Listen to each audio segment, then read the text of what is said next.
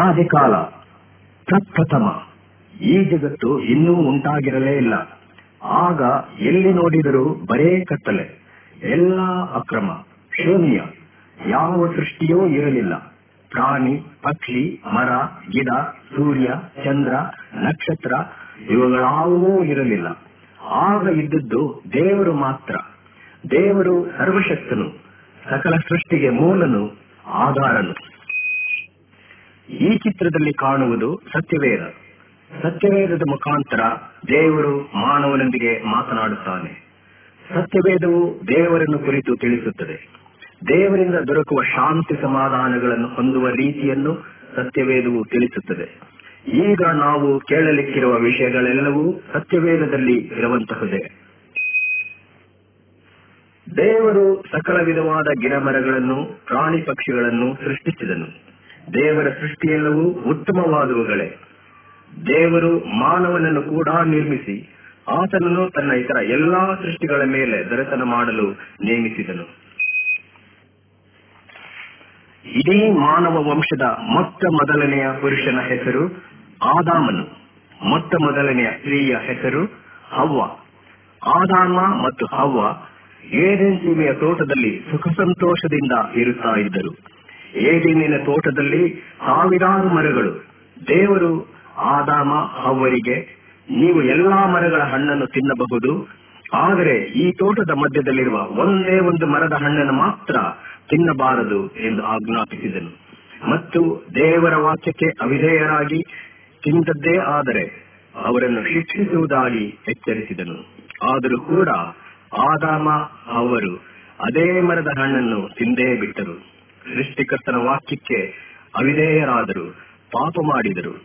ದೇವರು ಆದಾಮ ಮತ್ತು ಅವರನ್ನು ತೋಟದಿಂದ ಹೊರಗೆ ಹೊರಡಿಸಲೇಬೇಕಾಯಿತು. ಮಾನವನು ದೇವರ ಅನ್ಯೋನ್ಯತೆ ಕಳೆದುಕೊಂಡನು. ಅಂದಿನಿಂದಲೇ ಮಾನವನು ಶಾಪಗ್ರಸ್ತನಾದನು. ಸಾವು, ನೋವು, ಅನಾರೋಗ್ಯ, ಬೇನೆ, ಬೇಸರ, ಜಿಗುಪ್ಸೆ, ಶ್ರಮ, ಕಳವಳ, ಭೀತಿ ಮುಂತಾದವುಗಳು ಆತನ ಜೀವಿತದಲ್ಲಿ ತಲೆದೋರಿದವು. ದೇವರು ಪ್ರೀತಿ ಸ್ವರೂಪನು. ಆತನ ಪ್ರೀತಿ ಅಪಾರ. ದೇವರು ಮಾನವನನ್ನು ಇನ್ನೂ ಪ್ರೀತಿಸುತ್ತಲೇ ಇದ್ದನು. ಅವರನ್ನು ಪಾಪದಿಂದ ಬಿಡಿಸಲು ಒಬ್ಬ ರಕ್ಷಕನನ್ನು ಕಳುಹಿಸುವುದಾಗಿ ಅವರಿಗೆ ಅಭಯವಚನವನ್ನು ಕೊಟ್ಟನು. ಇವರು ಅಣ್ಣ ತಮ್ಮಂದಿರು. ಆದಾಮ ಮತ್ತು ಹವ್ವ ಇವರಿಗೆ ಜನಿಸಿದ ಮಕ್ಕಳು. ಕೋಲನ್ನು ಹಿಡಿದು ಹೊಡೆಯುತ್ತಾ ಇರುವವನೇ ಹಿರಿಯನು. ಹೆಸರು ಕಾಯಿನನು. ತನ್ನ ತಮ್ಮ ಹೇಬೇಳನನ್ನು ಹೊಡೆದು ಕೊಂದು ಹಾಕಿದನು. ಕಾರಣ ಪಾಪ ಸ್ವಭಾವ. ಆರಾಮ ಮತ್ತು ಹವ್ವ ಪಾಪ ಮಾಡಿದ್ದರಿಂದ ಅವರ ಸ್ವಭಾವ ಅವರ ಮಕ್ಕಳಲ್ಲೂ ಹುಟ್ಟಿ ಬಂತು. ಹೀಗೆ ಆದಾಮನು ಮತ್ತು ಹವ್ವ ಪಾಪ ಮಾಡಿದ್ದರಿಂದ ಇಡೀ ಮಾನವ ಸಂತಾನವೇ ಪಾಪದಲ್ಲಿ ಮುಳುಗಿ ಹೋಯಿತು. ಹೀಗೆ ನಾವೆಲ್ಲರೂ ಪಾಪಿಗಳೇ ಆದೆವು. ದೇವರ ಕೋಪಕ್ಕೆ ಅದರಿಂದಾಗಿ ಶಿಕ್ಷೆಗೆ ಗುರಿಯಾದವರೇ. ಆದಾಮನ ಸಂತತಿಯ ನೀಚ ಕೃತಿಗಳು ದುರಾಲೋಚನೆಗಳು ಮಿತಿಮೀರಿ ಹೋದವು. ದೇವರು ಅವರನ್ನು ಶಿಕ್ಷಿಸಲೇಬೇಕಾಯಿತು. ಒಂದು ಮಹಾ ಜಲ ಪ್ರಳಯವನ್ನೇ ಉಂಟು ಮಾಡಿ ಎಲ್ಲರನ್ನೂ ನಿರ್ಮೂಲ ಮಾಡುವ ತೀರ್ಮಾನಕ್ಕೆ ಬಂದನು. ಆದರೆ ಇವರಲ್ಲಿ ಕೂಡ ದೇವರಿಗೆ ವಿಧೇಯನಾದ ಒಬ್ಬನೇ ಒಬ್ಬ ಮನುಷ್ಯನಿದ್ದನು. ಅವನ ಹೆಸರು ನೋಹ. ದೇವರು ಭಕ್ತನಾದ ನೋಹನನ್ನು ರಕ್ಷಿಸುವುದಕ್ಕೋಸ್ಕರ ಆತನಿಗೆ ಒಂದು ದೊಡ್ಡ ದೋಣಿಯನ್ನು ಕಟ್ಟುವುದಕ್ಕೆ ಹೇಳಿದನು. ನೋಹನು ದೇವರ ವಾಕ್ಯಕ್ಕೆ ವಿಧೇಯನಾಗಿ ದೋಣಿಯನ್ನು ಕಟ್ಟಿದನು ಮತ್ತು ಕಟ್ಟಿದ ನಂತರ ಕುಟುಂಬ ಸಮೇತನಾಗಿ ದೋಣಿಯೊಳಕ್ಕೆ ಸೇರಿದನು. ನೋಹನು ಇತರರನ್ನು ತನ್ನ ದೋಣಿಯಲ್ಲಿ ಬಂದು ಸೇರಿಕೊಳ್ಳಲು ಕರೆದಾಗಿಯೂ ಯಾರೂ ಬರಲಿಲ್ಲ. ಕಾರಣ ಅಪನಂಬಿಕೆ. ದೇವರು ಅವರನ್ನು ಶಿಕ್ಷಿಸುತ್ತಾನೆಂದು ಅವರು ನಂಬಲೇ ಇಲ್ಲ. ನೋಹನು ಮತ್ತು ಅವನ ಕುಟುಂಬ ದೋಣಿಯಲ್ಲಿ ಸೇರಿಕೊಂಡ ನಂತರ ವಿಪರೀತ ಮಳೆ ಬಂದಿತು. ಎಲ್ಲಾ ಮರಗಿಡಗಳು ಗುಡ್ಡ ಬೆಟ್ಟಗಳು ನೀರಿನಲ್ಲಿ ಮುಳುಗಿ ಹೋದವು. ಎಲ್ಲೆಲ್ಲಿ ನೋಡಿದರೂ ಬರೇ ನೀರೇ ನೀರು. ಆಗ ಅನೇಕರು ಲೋಹನ ದೋಣಿಯನ್ನು ಸೇರಿಕೊಳ್ಳಲು ಪ್ರಯತ್ನಿಸಿದರು. ಸಾಧ್ಯವಾಗಲಿಲ್ಲ. ತಡವಾಗಿ ಹೋಗಿತ್ತು. ದೇವರು ದೋಣಿಯ ಬಾಗಿಲುಗಳನ್ನು ಮುಚ್ಚಿಬಿಟ್ಟಿದ್ದನು. ದೇವರ ವಾಕ್ಯವನ್ನು ಅವರು ನಂಬದೇ ಹೋದ ಕಾರಣ ಅವರೆಲ್ಲರೂ ನಾಶವಾದರು. ನೋಹನು ಮತ್ತು ಆತನ ಕುಟುಂಬ ಮಾತ್ರ ದೇವರನ್ನು ನಂಬಿ ಆತನಿಗೆ ವಿಧೇಯರಾಗಿ ದೋಣಿಯಲ್ಲಿ ಸುರಕ್ಷಿತವಾಗಿದ್ದರು. ಈತನ ಹೆಸರು ಅಬ್ರಹಾಮ, ನೋಹನ ವಂಶದವನು. ಅಬ್ರಹಾಮನು ಕೂಡ ದೇವರನ್ನು ನಂಬಿ ಆತನಿಗೆ ವಿಧೇಯನಾಗಿದ್ದನು. ಅಬ್ರಹಾಮ ಮತ್ತು ಸಾರಳಿಗೆ ಬಹುಕಾಲ ಮಕ್ಕಳೇ ಇರಲಿಲ್ಲ. ದೇವರು ಅವರಿಗೆ ಸಂತಾನವನ್ನು ವಾಗ್ದಾನ ಮಾಡಿ ಅಬ್ರಹಾಮ ಮತ್ತು ಸಾರ ಇವರು ತೀರಾ ಮುಪ್ಪಿನವರಾದಾಗ ಅವರಿಗೆ ಒಂದು ಗಂಡು ಮಗುವು ಜನಿಸಿ ಆ ಮಗುವಿಗೆ ಇಸಾಕನೆಂದು ಹೆಸರಿಟ್ಟರು. ಇದೇ ಇಸಾಕನ ಸಂತತಿಯಲ್ಲಿ ಮಾನವರನ್ನು ತಮ್ಮ ಪಾಪದಿಂದ ಬಿಡಿಸಬಲ್ಲ ರಕ್ಷಕನನ್ನು ದೇವರು ವಾಗ್ದಾನ ಮಾಡಿದನು. ಈ ರಕ್ಷಕನೇ ಯೇಸು. ನಮ್ಮೆಲ್ಲರ ಪಾಪದಿಂದ ಬಿಡಿಸಲು ಆತನೇ ಶಕ್ತನು. ಮೋಶೆ ಅಬ್ರಹಾಮ, ಇಸಾಕ ಇವರ ಸಂತತಿಯಲ್ಲಿ ಹುಟ್ಟಿದವನು. ಮೋಶೆ ದೇವರಿಗೆ ವಿಧೇಯನಾಗಿದ್ದನು. ದೇವರು ಸೀನಾಯಿ ಬೆಟ್ಟದಲ್ಲಿ ಕೊಟ್ಟ ದಶಾಜ್ಞೆಗಳನ್ನು ಮೋಶೆಯು ತರುತ್ತಾ ಇರುವುದನ್ನು ಈ ಚಿತ್ರದಲ್ಲಿ ಕಾಣುತ್ತೇವೆ. ದೇವರ ಆಜ್ಞೆಗಳಿಗೆ ನಾವು ವಿಧೇಯರಾಗಿರಬೇಕೆಂದು ದೇವರು ಅಪೇಕ್ಷಿಸುತ್ತಾನೆ. ದಶಾಜ್ಞೆಗಳಲ್ಲಿ ಕೆಲವು ವಿಗ್ರಹ ಆರಾಧನೆ ಕೂಡದು ವಾರದಲ್ಲಿ ಒಂದು ದಿನ ದೇವರ ಆರಾಧನೆಗೆಂದೇ ಮೀಸಲಾಗಿಡಬೇಕು. ತಂದೆ ತಾಯಿಗಳಿಗೆ ವಿಧೇಯರಾಗಿರಬೇಕು. ನರಹತ್ಯೆ ಮಾಡಬಾರದು. ಸ್ವಂತ ಹೆಂಡತಿಯನ್ನಲ್ಲದೆ ಬೇರೆ ಹೆಂಗಸರನ್ನು ಮೋಹಿಸಬಾರದು. ಕದಿಯಬಾರದು. ಮತ್ತೊಬ್ಬನ ಸ್ವತ್ತನ್ನು ಆಶಿಸಬಾರದು. ಇತ್ಯಾದಿ ಇತ್ಯಾದಿ. ಅಬ್ರಹಾಮ, ಮೋಶೆ ಇವರ ಕಾಲದಲ್ಲಿ ಯಾವನಾದರೂ ಪಾಪ ಮಾಡಿದರೆ ಪಾಪ ಪ್ರಾಯಶ್ಚಿತ್ತಕ್ಕೋಸ್ಕರ ಒಂದು ಪ್ರಾಣಿಯನ್ನು ಬಲಿ ಕೊಡಲೇಬೇಕಾಗಿತ್ತು ಆದರೆ ಈ ದಿನಗಳಲ್ಲಿ ನಾವು ಪ್ರಾಣಿಗಳನ್ನು ಕೊಲ್ಲಬೇಕಾಗಿಲ್ಲ. ಯಾಕೆಂದರೆ ನಮ್ಮ ಪಾಪಗಳ ಪ್ರಾಯಶ್ಚಿತ್ತ ಯೇಸು ಕ್ರಿಸ್ತನ ಮೂಲಕವೇ ಆಯಿತು. ನಮ್ಮ ಪಾಪ ವಿಮೋಚನ ಸ್ಥಳವಾಗಿಯೇ ಆತನು ಈ ಲೋಕದಲ್ಲಿ ಜನಿಸಿ ನಮ್ಮೆಲ್ಲರ ದೋಷ ಫಲವನ್ನು ಆತನು ಹೊತ್ತು ಶಿಲುಬೆಯ ಮೇಲೆ ತನ್ನನ್ನು ತಾನು ಯಜ್ಞ ಪಶುವಾಗಿ ಸಮರ್ಪಿಸಿದನು. ನಾನು ಪಾಪಿ ಎಂದು ತಿಳಿದು ಯೇಸು ಕ್ರಿಸ್ತನನ್ನು ನಂಬಿ ನನ್ನ ಪಾಪಗಳನ್ನು ಒಪ್ಪಿಕೊಂಡು ಹರಿಕೆ ಮಾಡಿದ್ದೇ ಆದರೆ ನನಗೆ ದೇವರಿಂದ ಕ್ಷಮಾಪಣೆ ಉಂಟು. ಯಾಕೆಂದರೆ ದೇವರು ನಂಬಿಗಸ್ತನು. ಆದಾಮ ಮತ್ತು ಹವ್ವ ಇವರಿಗೆ ಜನರನ್ನು ಪಾಪದಿಂದ ಬಿಡಿಸಲು ದೇವರು ವಾಗ್ದಾನ ಮಾಡಿದ ರಕ್ಷಕನೇ ಯೇಸು ಕ್ರಿಸ್ತನು ಒಂದು ದಿನ ದೇವದೂತನೊಬ್ಬನು ಮರಿಯಳು ಎಂಬ ಹೆಸರಿನ ಕನ್ನಿಕೆಗೆ ದರ್ಶನ ಕೊಟ್ಟು, ನೀನು ದೇವರ ಆತ್ಮನ ಮೂಲಕ ಒಂದು ಗಂಡು ಮಗುವನ್ನು ಹೆರುವಿ, ಆ ಮಗುವಿಗೆ ಏಸು ಎಂದು ಹೆಸರಿಡಬೇಕು. ದೇವರು ವಾಗ್ದಾನ ಮಾಡಿದ ರಕ್ಷಕನೇ ಈ ಮಗು ಎಂದು ತಿಳಿಸಿದನು. ಅದೇ ದೇವದೂತನು ಮರಿಯಳನ್ನು ಮದುವೆ ಮಾಡಿಕೊಳ್ಳಲು ಆಲೋಚಿಸುತ್ತಾ ಇದ್ದ ಯೋಸೇಪನೆಂಬುವನಿಗೂ ದರ್ಶನ ಕೊಟ್ಟು, ಮರಿಯಳು ಹೆರಲಿರುವ ಮಗುವಿನ ವಿಷಯ ತಿಳಿಸಿದನು. ಮರಿಯಳು ಮಗುವನ್ನು ಹೆರುವ ತನಕ ಯೋಸೇಫನು ಆಕೆಯನ್ನು ಸೇರಲಿಲ್ಲ ಮರಿಯಳು ಮಗುವನ್ನು ಹೆಚ್ಚಿದ್ದಾಳೆ ಅದೇ ರಾತ್ರಿ ದೇವದೂತರು ಕುರುಬರಿಗೆ ಕಾಣಿಸಿಕೊಂಡು ತಿಳಿಸಿದ್ದೇನೆಂದರೆ, ದೇವರು ವಾಗ್ದಾನ ಮಾಡಿದ ರಕ್ಷಕನು ಜನಿಸಿದ್ದಾನೆ. ಆತನ ಹೆಸರು ಯೇಸು. ಆತನೇ ಜನರನ್ನು ತಮ್ಮ ಪಾಪಗಳಿಂದ ಬಿಡಿಸುವನು. ಕುರುಬರು ಯೇಸುವನ್ನು ಕಂಡು ಆತನನ್ನು ಆರಾಧಿಸಿದರು. ಯೇಸುವಿಗೆ ಹನ್ನೆರಡು ವರ್ಷ ವಯಸ್ಸು. ಆಗಲೇ ಆತನು ಶಾಸ್ತ್ರಿಗಳು ಪರಿಸಾಯರುಗಳೊಡನೆ ದೇವರ ಕುರಿತಾಗಿ ಚರ್ಚಿಸುತ್ತಿದ್ದನು. ಆತನು ದೇವಕುಮಾರನಾಗಿದ್ದುದರಿಂದಲೇ ಆತನಿಗೆ ದೇವರನ್ನು ಕುರಿತು ಚರ್ಚಿಸಲು ಸಾಧ್ಯವಾಗಿತ್ತು. ಯೇಸುವು ದೊಡ್ಡವನಾದಾಗ ಎಲ್ಲರಿಗೂ ದೇವರ ವಿಷಯ ತಿಳಿಸುತ್ತಾ ಬಂದನು. ಕೆಲವರು ಯೇಸುವನ್ನು ನಂಬಿದರು, ಕೆಲವರು ನಂಬಲಿಲ್ಲ. ಆದರೆ ಯೇಸು ಕ್ರಿಸ್ತನನ್ನು ನಂಬಿ ಆತನನ್ನು ತಮ್ಮ ರಕ್ಷಕನೆಂದು ಅಂಗೀಕರಿಸಲು ದೇವರು ನಮ್ಮಿಂದ ಅಪೇಕ್ಷಿಸುತ್ತಾನೆ. ಯೇಸು ಸ್ವಾಮಿಯು ಸರ್ವಶಕ್ತನು. ಕುರುಡನು ಸ್ವಸ್ಥನಾಗುತ್ತಾ ಇರುವುದು, ಸತ್ತು ಹೋಗಿದ್ದ ಹುಡುಗಿ ತಿರುಗಿ ಜೀವಂತಳಾಗುವುದು, ನೀರನ ಮೇಲೆ ನಡೆದು ಬರುತ್ತಿರುವುದು. ಯೇಸು ಸ್ವಾಮಿಯು ದೇವಕುಮಾರನಾಗಿದ್ದುದರಿಂದಲೇ ಇವೆಲ್ಲವುಗಳನ್ನು ಮಾಡಲು ಶಕ್ತನಾಗಿದ್ದನು.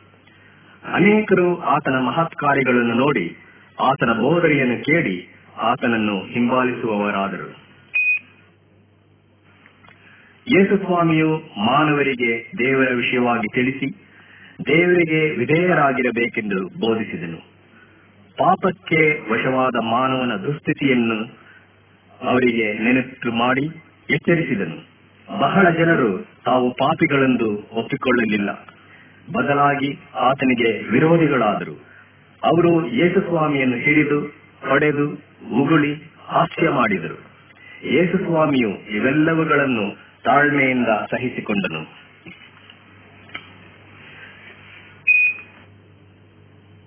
ಯೇಸುಸ್ವಾಮಿಯನ್ನು ಅವರು ಹಿಂಸಿಸಿದ ಮಾತ್ರವೇ ಅಲ್ಲದೆ ಆತನನ್ನು ಶಿಲಿಬೆಗೆ ಹಾಕಿದರು. ಆಗಿನ ಕಾಲದಲ್ಲಿ ಅಪರಾಧಿಗಳನ್ನು ಶಿಲಿಬೆಯ ಮರಕ್ಕೆ ತೂಗಿ ಹಾಕಿ ಕೊಲ್ಲುತ್ತಾ ಇದ್ದರು.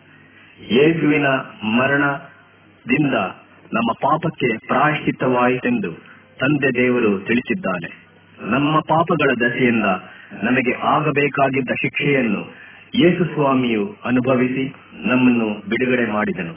ನಾವು ಪಾಪಿಗಳಾಗಿದ್ದೇವೆಂದು ಯಥಾರ್ಥವಾಗಿ ಅರಿಕೆ ಮಾಡಿ ದೇವರ ಕಡೆಗೆ ತಿರುಗಿದರೆ ನಮ್ಮ ಪಾಪಗಳು ಕ್ಷಮಿಸಲ್ಪಡುವುವು. ನಂತರ ಯೇಸುಸ್ವಾಮಿಯ ದೇಹವನ್ನು ಆತನ ಸ್ನೇಹಿತರು ಸಮಾಧಿ ಮಾಡಿದರು. ಸಮಾಧಿಯನ್ನು ಒಂದು ದೊಡ್ಡ ಬಂಡೆಯಿಂದ ಮುಚ್ಚಿಬಿಟ್ಟರು. ಮೂರು ದಿವಸಗಳ ನಂತರ ಮರಿಯಳು ಇನ್ನಿತರ ಹೆಂಗಸರು ಸಮಾಧಿಗೆ ಬಂದು ನೋಡಲು ಯೇಸುಸ್ವಾಮಿ ಅಲ್ಲಿ ಇರಲಿಲ್ಲ. ಬದಲಾಗಿ ದೇವದೂತರು ಅಲ್ಲಿ ಅವರಿಗೆ ಕಾಣಿಸಿಕೊಂಡು, ಯೇಸುವು ಜೀವಂತನಾಗಿ ಎದ್ದಿದ್ದಾನೆ ಎಂದು ತಿಳಿಸಿ ಅದೃಶ್ಯರಾದರು. ಯೇಸು ಸ್ವಾಮಿ ನಿರಂತರಕ್ಕೂ ಜೀವಿಸುವವನಾಗಿದ್ದಾನೆ. ಯೇಸು ಸ್ವಾಮಿಯು ಜೀವಂತನಾಗಿ ಎದ್ದ ಮೇಲೆ ಅನೇಕರು ಆತನನ್ನು ಕಂಡು ಆತನೊಡನೆ ಸಂಭಾಷಿಸಿದರು. ತೋಮನೆಂಬ ಶಿಷ್ಯನು ಮೊದಲು ನಂಬಲ್ಲೇ ಇಲ್ಲ. ಯೇಸು ಸ್ವಾಮಿಯ ಕೈಗಳಲ್ಲಿ ಆದ ಗಾಯಗಳನ್ನು ಕಣ್ಣಾರೆ ಕಂಡ ಹೊರತು ತಾನು ನಂಬುವುದಿಲ್ಲವೆಂದು ಹೇಳಿದನು. ಈ ಚಿತ್ರದಲ್ಲಿ ನಾವು ನೋಡುತ್ತಿರುವ ಹಾಗೆ ಯೇಸು ಸ್ವಾಮಿಯು ತೋಮನಿಗೆ ತನ್ನ ಗಾಯಗೊಂಡ ಕೈಗಳನ್ನು ತೋರಿಸುತ್ತಿರುವುದು. ನಂತರ ಸೋಮನು ಸ್ವಾಮಿಯನ್ನು ನಂಬುವವನಾದನು. ನಾವು ಆತನನ್ನು ನೋಡದೇ ಇದ್ದರೂ ಕೂಡ ನಾವು ಆತನನ್ನು ನಂಬಬೇಕೆಂದು ಆತನು ಅಪೇಕ್ಷಿಸುತ್ತಾನೆ. ಸ್ವಾಮಿಯು ಜೀವಂತನಾಗಿ ಎದ್ದ ನಲವತ್ತು ದಿನಗಳ ನಂತರ ತನ್ನ ಶಿಷ್ಯರನ್ನು ಕರೆದುಕೊಂಡು ಒಂದು ಬೆಟ್ಟಕ್ಕೆ ಹೋದನು. ಅಲ್ಲಿ ಆತನು ಅವರಿಗೆ, ನೋಡಿರಿ, ನಾನು ಈಗ ಪರಲೋಕಕ್ಕೆ ಏರಿ ಹೋಗುವೆನು. ನಾನು ಹೋದ ನಂತರ ನೀವು ಎಲ್ಲರಿಗೂ ತಿಳಿಸಬೇಕಾದದ್ದು ಏನೆಂದರೆ ನಾನು ಶಿಲುಬೆಗೆ ಹಾಕಲ್ಪಟ್ಟಿದ್ದು ಮಾನವರನ್ನು ಪಾಪದಿಂದ ಬಿಡುಗಡೆ ಮಾಡುವುದಕ್ಕಾಗಿಯೇ.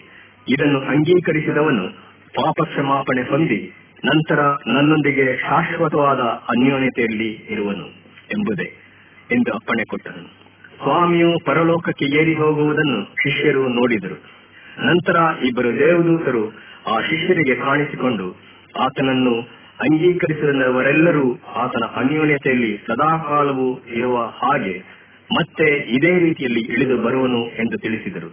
ಇದನ್ನು ನಾವು ಅಂಗೀಕರಿಸಿ, ಹಿಂದೆ ಆದಾಮ ಮತ್ತು ಹವ್ವ ಇವರು ಕಳೆದುಕೊಂಡ ದೇವರ ಅನ್ಯೋನ್ಯತೆಯನ್ನು ನಾವು ತಿರುಗಿ ಪಡೆದುಕೊಳ್ಳಬಹುದು.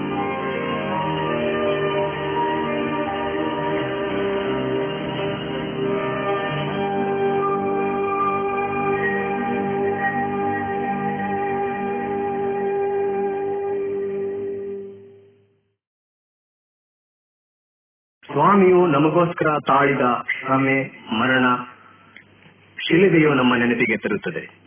ಸ್ವಾಮಿಯಲ್ಲಿ ಯಾವ ಪಾಪವೂ ಇರಲಿಲ್ಲ.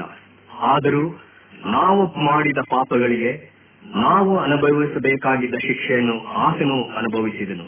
ಸ್ವಾಮಿಯು ಮರಣವನ್ನು ಗೆದ್ದು ಜೀವಂತನಾದನು. ಆತನನ್ನು ನಂಬಿ ಆತನನ್ನು ಸ್ವೀಕರಿಸುವವರೆಲ್ಲರನ್ನು ಆತನು ಕ್ಷಮಿಸುವನು. ದೇವರ ಶಿಕ್ಷೆಗೆ ನಾವು ಗುರಿಯಾಗಬೇಕಾಗಿದ್ದಿಲ್ಲ. ನಮಗೆ ದೇವರ ಅನ್ಯೂನ್ಯತೆ ಉಂಟು. ಸ್ವಾಮಿಯು ವಿವರಿಸಿದ ಎರಡು ರಸ್ತೆಗಳು. ಪ್ರತಿ ಮನುಷ್ಯನು ಹುಟ್ಟುತ್ತಲೇ ಅಗಲವಾದ ರಸ್ತೆಯನ್ನು ಸೇರಿಕೊಳ್ಳುತ್ತಾನೆ. ಅಗಲವಾದ ರಸ್ತೆಯು ನಿತ್ಯ ನರಕಕ್ಕೆ ಎಂದೂ ಆರದ ಬೆಂಕಿಗೆ ನಮ್ಮನ್ನು ನಡೆಸುತ್ತದೆ. ಸ್ವಾಮಿಯನ್ನು ಅಂಗೀಕರಿಸಿ ಆತನಿಗೆ ವಿಧೇಯನಾಗಿರುವವನು ಅಗಲವಾದ ರಸ್ತೆಯಿಂದ ಹೊರಟು ಇಕ್ಕಟ್ಟಾದ ರಸ್ತೆಗೆ ಸೇರಿಕೊಳ್ಳುವನು. ಇಕ್ಕಟ್ಟಾದ ರಸ್ತೆಯು ದೇವರ ನಿರಂತರವಾದ ಅನ್ಯೋನ್ಯತೆಗೆ ಅಥವಾ ನಿತ್ಯ ಜೀವಕ್ಕೆ ನಡೆಸುವಂತಹದು ಇದೇ ರಕ್ಷಣೆ. ನೀನು ಸ್ವಾಮಿಯನ್ನು ನಿನ್ನ ಸ್ವಂತ ರಕ್ಷಕನನ್ನಾಗಿ ಸ್ವೀಕರಿಸಿದ್ದೇ ಆದರೆ ಈ ರೀತಿ ಪ್ರಾರ್ಥಿಸಬಹುದು. ಯೇಸುವೆ ನಾನು ಪಾಪ ಮಾಡಿದ್ದೇನೆಂದು ನಾನೇ ಅರಿಕೆ ಮಾಡಿಕೊಳ್ಳುತ್ತೇನೆ. ನನಗೆ ಬರಬೇಕಾಗಿದ್ದ ಶಿಕ್ಷೆಯನ್ನು ನೀನೇ ಅನುಭವಿಸಿ, ನನ್ನನ್ನು ರಕ್ಷಿಸಿದ್ದಿ ಎಂದು ನಂಬಿದ್ದೇನೆ. ನಾನು ನಿನ್ನೊಂದಿಗೆ ನಿರಂತರಕ್ಕೂ ಅನ್ಯೋನ್ಯತೆಯಿಂದ ಇರುವ ಹಾಗೆ ನನ್ನನ್ನು ಶುದ್ಧಗೊಳಿಸು. ನನಗೆ ನೂತನ ಹೃದಯವನ್ನು ದಯಪಾಲಿಸು. ಸ್ತೋತ್ರ. ಆಮೆನ್. ನಿನ್ನ ಪ್ರಾರ್ಥನೆ ಯಥಾರ್ಥವಾದದ್ದೇ ಆಗಿದ್ದರೆ ನೀನು ದೇವರ ಮಗು ಆಗುವಿ. ದೇವರು ನಿನ್ನ ತಂದೆ ಆಗುವನು. ಯೇಸು ಸ್ವಾಮಿಯು ನಮ್ಮನ್ನು ಪಾಪಗಳಿಂದ ಬಿಡುಗಡೆ ಮಾಡಲು ಶಿಲುಬೆಯ ಮರಣವನ್ನು ಅನುಭವಿಸಿದನು ಎಂದು ನಾವು ನಂಬುವುದಾದರೆ ನಮಗೆ ಪಾಪ ಕ್ಷಮಾಪಣೆ ಉಂಟು. ಆಗ ನಾವು ದೇವರನ್ನು ತಂದೆ ಎಂದು ಕರೆಯಬಹುದು ಮತ್ತು ಆತನು ನಮ್ಮನ್ನು ತನ್ನ ಮಕ್ಕಳನ್ನಾಗಿ ಸ್ವೀಕರಿಸುವನು. ಇಡೀ ಪ್ರಪಂಚದ ಎಲ್ಲಾ ಜನಾಂಗ ಕುಲ ಭಾಷೆಗಳವರು ಆತನ ಮಕ್ಕಳಾಗಿರಬೇಕೆಂದು ದೇವರು ಅಪೇಕ್ಷಿಸುತ್ತಾನೆ. ಈ ಚಿತ್ರದಲ್ಲಿ ಸ್ವಾಮಿಯು ತನ್ನನ್ನು ನಂಬಿದವರೆಲ್ಲರನ್ನು ಸ್ವೀಕರಿಸುತ್ತಾ ಇರುವುದನ್ನು ಕಾಣುತ್ತೇವೆ. ಈ ಚಿತ್ರದಲ್ಲಿ ಸ್ವಾಮಿಯೊಂದಿಗೆ ಸಂಭಾಷಣೆ ಮಾಡುತ್ತಾ ಇರುವವನು ಒಬ್ಬ ಬೋಧಕನು. ಹೆಸರು ನಿಕೋದೇಮನ್. ನಾವು ದೇವರ ರಾಜ್ಯಕ್ಕೆ ಭಾಗ್ಯರಾಗಬೇಕಾದರೆ ನೂತನ ಸ್ವಭಾವ ಹೊಂದಬೇಕಾದುದು ಅವಶ್ಯ ಎಂದು ಸ್ವಾಮಿಯು ಆತನಿಗೆ ತಿಳಿಸುತ್ತಾ ಇದ್ದಾನೆ. ಪವಿತ್ರಾತ್ಮನ ಮೂಲಕವೇ ನಾವು ನೂತನ ಸ್ವಭಾವ ಹೊಂದಲು ಸಾಧ್ಯ. ನಮ್ಮ ಪಾಪಗಳನ್ನು ಅರಿಕೆ ಮಾಡಿ, ಏಸು ಸ್ವಾಮಿಯು ನಮ್ಮನ್ನು ಶುದ್ಧೀಕರಿಸಬಲ್ಲನು ಎಂದು ನಂಬುವುದಾದರೆ ಪವಿತ್ರಾತ್ಮನು ನಮ್ಮನ್ನು ಹೊಸವರನ್ನಾಗಿ ಮಾಡುತ್ತಾನೆ. ಯೇಸು ಸ್ವಾಮಿಯು ಸತ್ತು ಜೀವಂತರಾಗಿ ಎದ್ದು ಪರಲೋಕಕ್ಕೆ ಏರಿ ಹೋದ ಮೇಲೆ ಶಿಷ್ಯರೆಲ್ಲರೂ ಒಟ್ಟಾಗಿ ಸೇರಿ ಏಕ ಮನಸ್ಸಿನಿಂದ ಪ್ರಾರ್ಥಿಸತೊಡಗಿದ್ದಾಗ ಅವರೆಲ್ಲರೂ ಪವಿತ್ರಾತ್ಮ ಭರಿತರಾಗಿ ಯೇಸು ಸ್ವಾಮಿಯ ವಿಷಯವಾದ ಸುವಾರ್ತೆಯನ್ನು ಎಲ್ಲರಿಗೂ ತಿಳಿಸಲು ಶಕ್ತರಾದರು. ಪವಿತ್ರಾತ್ಮನಿಗೆ ಸಹಾಯಕನೆಂದು ಹೆಸರು.